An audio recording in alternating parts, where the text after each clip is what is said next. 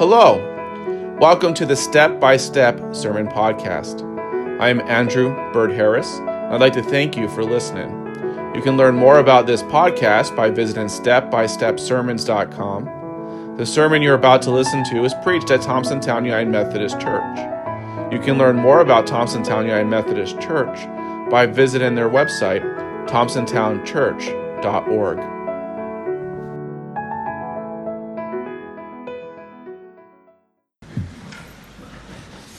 gospel lesson for this morning comes from the Gospel of Luke, chapter 19, verses 28 through 40. After he said this, he went on ahead, going up to Jerusalem.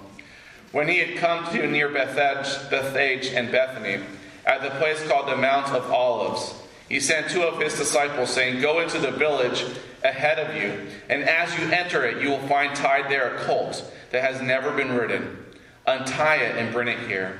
If anyone asks you, Why are you untying it? just say, The Lord needs it.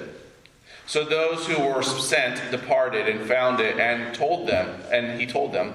And as they were untying the colt, the owners asked them, Why are you untying the colt? And they said, The Lord needs it. Then they brought it to Jesus, and after throwing their cloaks on the colt, they set Jesus on it.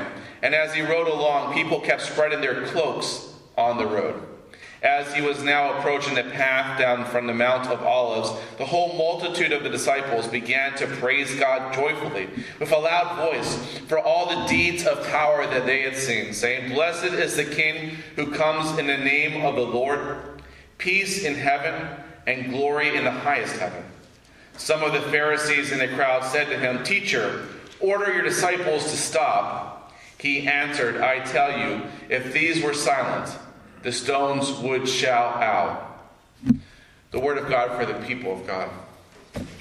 Let us pray. Loving and gracious God, as we meditate on your word and hear your word proclaimed, open up our hearts, open up our minds, and let us hear what the Spirit is saying to us this morning. Being a liturgical nerd is hard. Now, before I explain the hardships of what it means to be a liturgical nerd, and you all roll your eyes and think if that's your biggest problem, I'm in the wrong profession, uh, I'll, I'll explain what the word liturgical means. It comes from the word liturgy, and liturgy in the Christian context means our shape or form of worship. That all we do in worship is, is, is liturgy. And, and, and, and Christians and pastors obsess over how do we worship because there's so many different ways to worship, and we often think there are better ways and worse ways. If, if you don't believe me, go to a United Methodist uh, clergy Facebook group, and if you say the wrong thing in those things, like, I think I want to have communion on Good Friday, uh, just, just wait to see how people respond and say, You can't do that. You can't have communion on Good Friday. And people get really bent out of shape over things. And so it's always hard. Like, what is the best way to worship? And I'm always learning new things or struggling to figure out what to do. Like this year, I learned that it's not the Sundays of Lent, it's the Sundays in Lent. And that seems like a minor thing, but to some people, it would be a major thing. And one of the hard things about liturgy is that Protestants have tried to go back to the ancient traditions.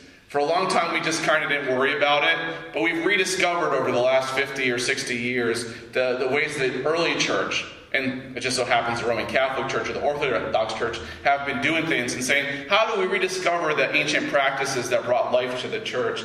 And, and, and, and, so we, we wrestle with how best to offer worship. And a lot of things have changed over the years. Some of you probably can say, we never used to do this, we never used to do that. That, that, that things that to me seem like you have to do in worship, like an Advent wreath, are actually all not that, all that, that, that old in the grand scheme of things. And one of the, the big things that I wrestle with every year is what to do for today.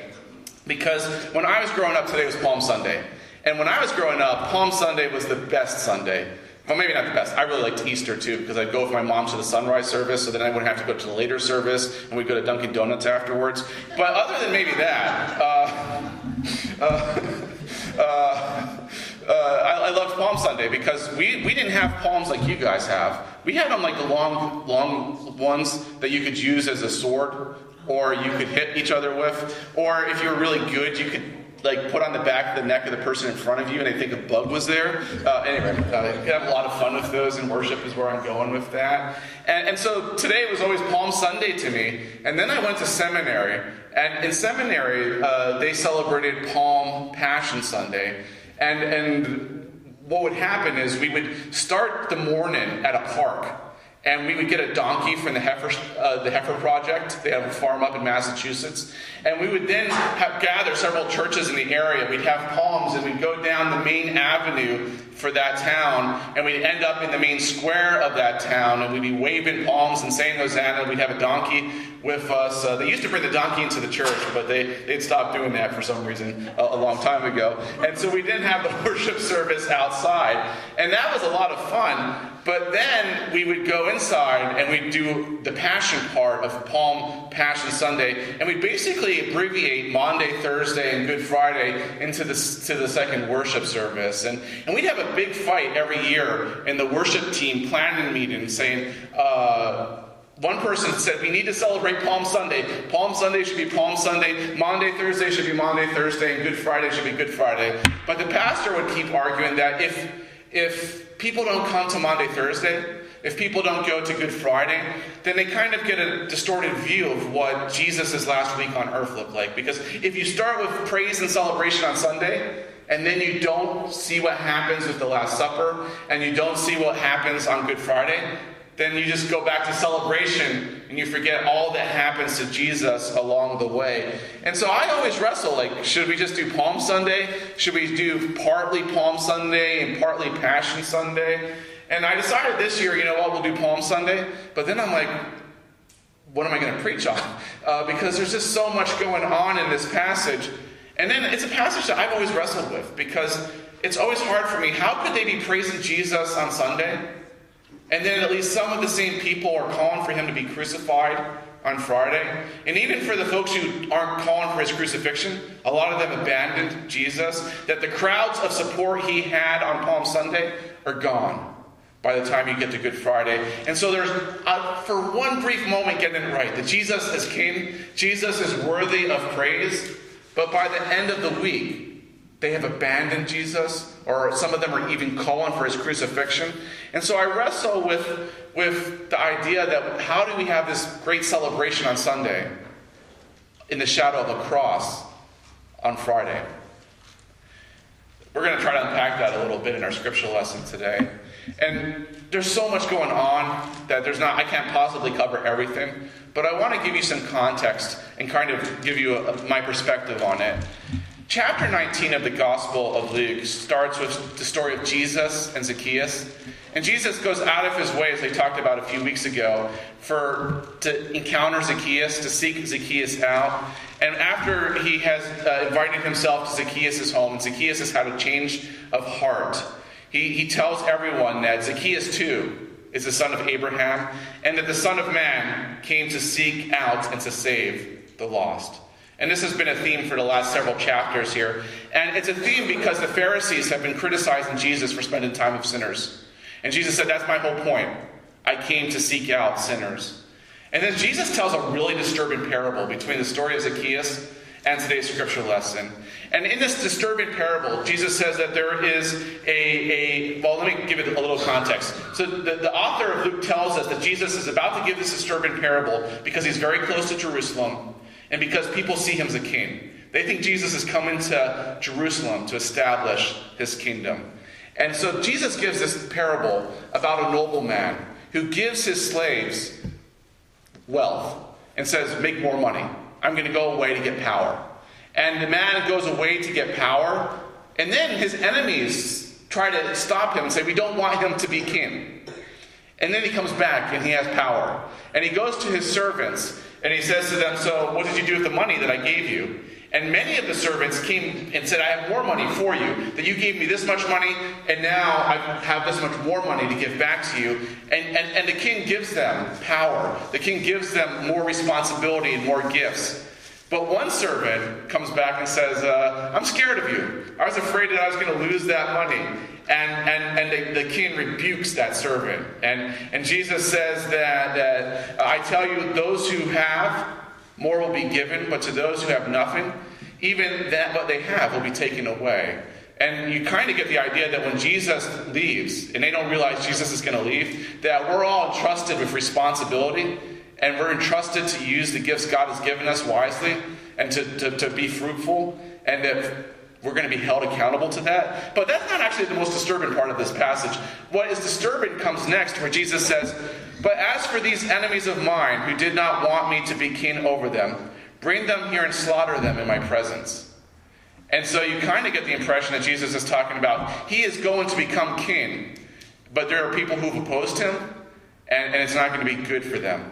So, on that really scary and ominous note, Jesus then goes into Jerusalem and we get into today's scripture lesson. And Jesus sends out two of his disciples ahead of him to, to secure a never ridden colt. And it's kind of hard like, did they steal it? Did they borrow it? Did they requisition it? But they decide that they need this cult for Jesus. And, and all they have to say is the Lord needs it, and it's given to them. And, and so I guess if you're going to need to requisition a cult, you can try that. But it works for them. And so Jesus then starts to enter the city of Jerusalem. And Jesus has been popular throughout the Gospel of Luke as he heals people, as he casts out demons, as he cleans, clear, uh, cleanses people of unclean spirits, as he raises the dead. Jesus is popular. And people start to follow him. Not just the 12 disciples that we normally talk about, but he starts getting this large crowd of people that, that want to be his disciples, that want to follow him.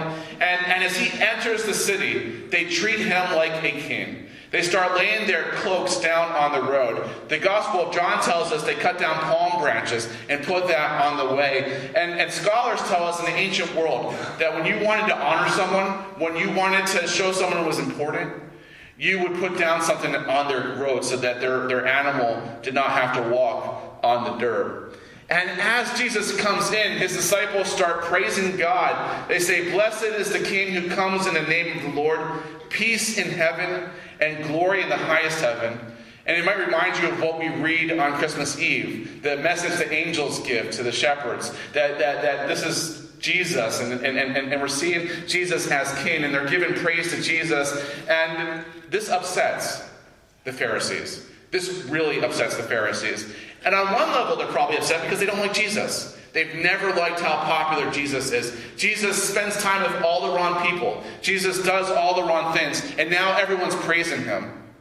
But they're also upset about Jesus because they're afraid that there's going to be repercussions for this. That this is on the eve of Passover. They're very close to the Passover. And the Passover is a celebration of the Israelites being liberated from the Egyptians and returned into the promised land. And the Romans knew this. The Romans knew that, that, that, that, the Israelites did not like being under Roman rule. And whenever there was a celebration of liberation, they always were more careful. They always had more soldiers. They were always more worried that someone might rile up the crowd when there was more people in Jerusalem than normal and, and lead a revolution against the Romans. And so the Pharisees are obviously jealous of Jesus, but they're also worried if people keep calling him king, if people keep praising him, are the Romans going to come down on them? Are the Romans going to cause trouble for everyone? And so they want Jesus' disciples to stop. They tell Jesus, get them to stop calling you king. Get them to stop praising you.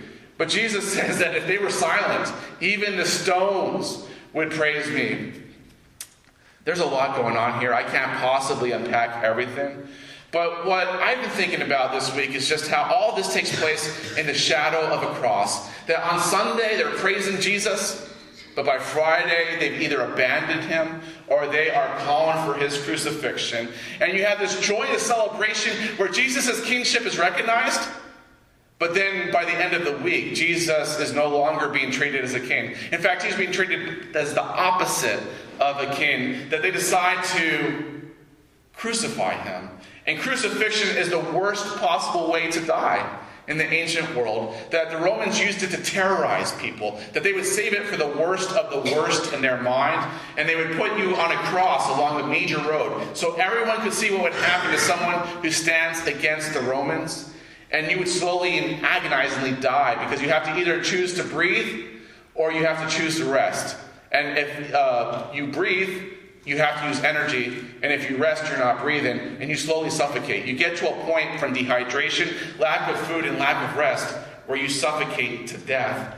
It's a horrible way to die. It was a terrible way to treat people, but it was the way the Romans scared people. And so you have someone who's treated as a king on Sunday, and by Friday he's being killed in one of the worst ways possible. And you have all these disciples who are calling him king and praising him, and they either abandon him or maybe even join the crowd calling for his crucifixion.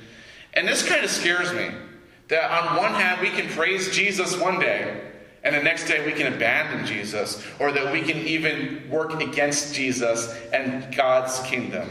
It's humbling how on one day we can get it so right, and then on another day get it so wrong. And this gets me to the main point of the sermon this morning. Palm Sunday challenges us to be humble, even as we praise Jesus. And that's why I have the image on the very front part of the second page of your bulletin. It's, it's, it's, a picture of palm branches that have been turned into crosses. And for me, a palm branch that is in the shape of a cross shows the tension that I'm trying to capture here. That, that palms are symbols of triumph and victory in the ancient world. And it's believed that you would use those as, as some of the highest honors you could give a person. And that's why you would put them on the path as they were moving. And, and so they're symbols of the honor and praise and glory we give to God, but then they're in the shape of a cross. And the cross is a horrible symbol. Like as Christians today, we love it because we've never seen anyone crucified. But for the first several hundred years of the early church, if you go to an archaeological site you're not going to find any crosses. If you go to where they buried Christians underground, you're not going to find any cro- crosses. Early Christians did not like the cross. It scared them, it terrified them. It was a symbol of shame and horror. And the early church did not like the cross because it was too real for them. That it was a way that the Romans killed people. And so, you, on the one hand, you have the symbol of praise, the palm, but on the other hand, you have the symbol of condemnation and shame and it kind of challenges us to think about how, on one hand, we can praise Jesus, but on the other hand, we can turn away from Jesus, or we can betray God's purposes for us. On Maundy, Thursday, we're going to talk about Jesus' commandment to, to love one another, that what God wants most from us is to love one another, that the world will know us by our love, and we know that we, we should be doing it. We know that that's the way we should live. And when we praise Jesus, we know that's the way we should be acting in the world. But as Christians, too often, we praise Jesus one moment, but we don't live out Jesus' commandment to us to other, to love one another. Palm Sunday challenges us to be humble, even as we praise God. And as Christians, we often mock the disciples when they got things wrong. Like we, I, have been in a lot of Sunday school classes where people say, "Oh, look at Peter, he's failing again," or, or "Look at this disciple, he's not doing the right thing." And we love to attack the Pharisees because they could not see God at work in their midst, and yet they were the good religious folk of the day, and they thought they were getting everything right, and the disciples thought they were doing the right things when they got things wrong. We need to be humble that we often make mistakes, that we too often get things wrong, that we can praise Jesus one moment and fail miserably the next moment, and that with our lives, we really need to wrestle with how we are not always doing what God calls us to do. We need to be humble, especially when we think we're getting things right. That the enemies of Jesus got wrong was that Jesus is king that Jesus is Lord of all. They did not understand that Jesus' kingdom is not in this world but of another world. And, and for us, we often uh, say Jesus is king, but then we live our lives in the kingdoms of this world. We don't try to live into the heavenly kingdom. And so we need to be humble because we often get things wrong. Following Jesus is a spectrum. There are days that we are doing better on that spectrum than other days. And there are times by the grace of God that we do things right, and there are times where we fail miserably. But the challenge for us is to humbly try to grow in love of God, humbly try to love our neighbor, and over time to have less and less sin at work in our lives. And that even as we praise Jesus, even as we give glory to God, we need to be humble and realize that we often get things wrong.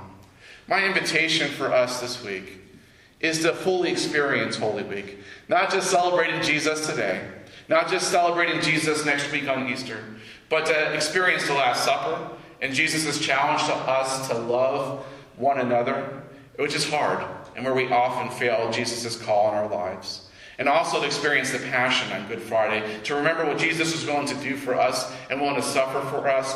But I know some of you can't come to the, the, the services this week. So if you cannot come to Maundy, Thursday, and Good Friday, I just invite you to open your Bible, pick your favorite gospel, and read the Last Supper, read the passion of Jesus, and praise God, but also let that challenge, that, that passage challenge you to be humble. Because Palm Sunday challenges us to be humble even as we praise Jesus. Amen.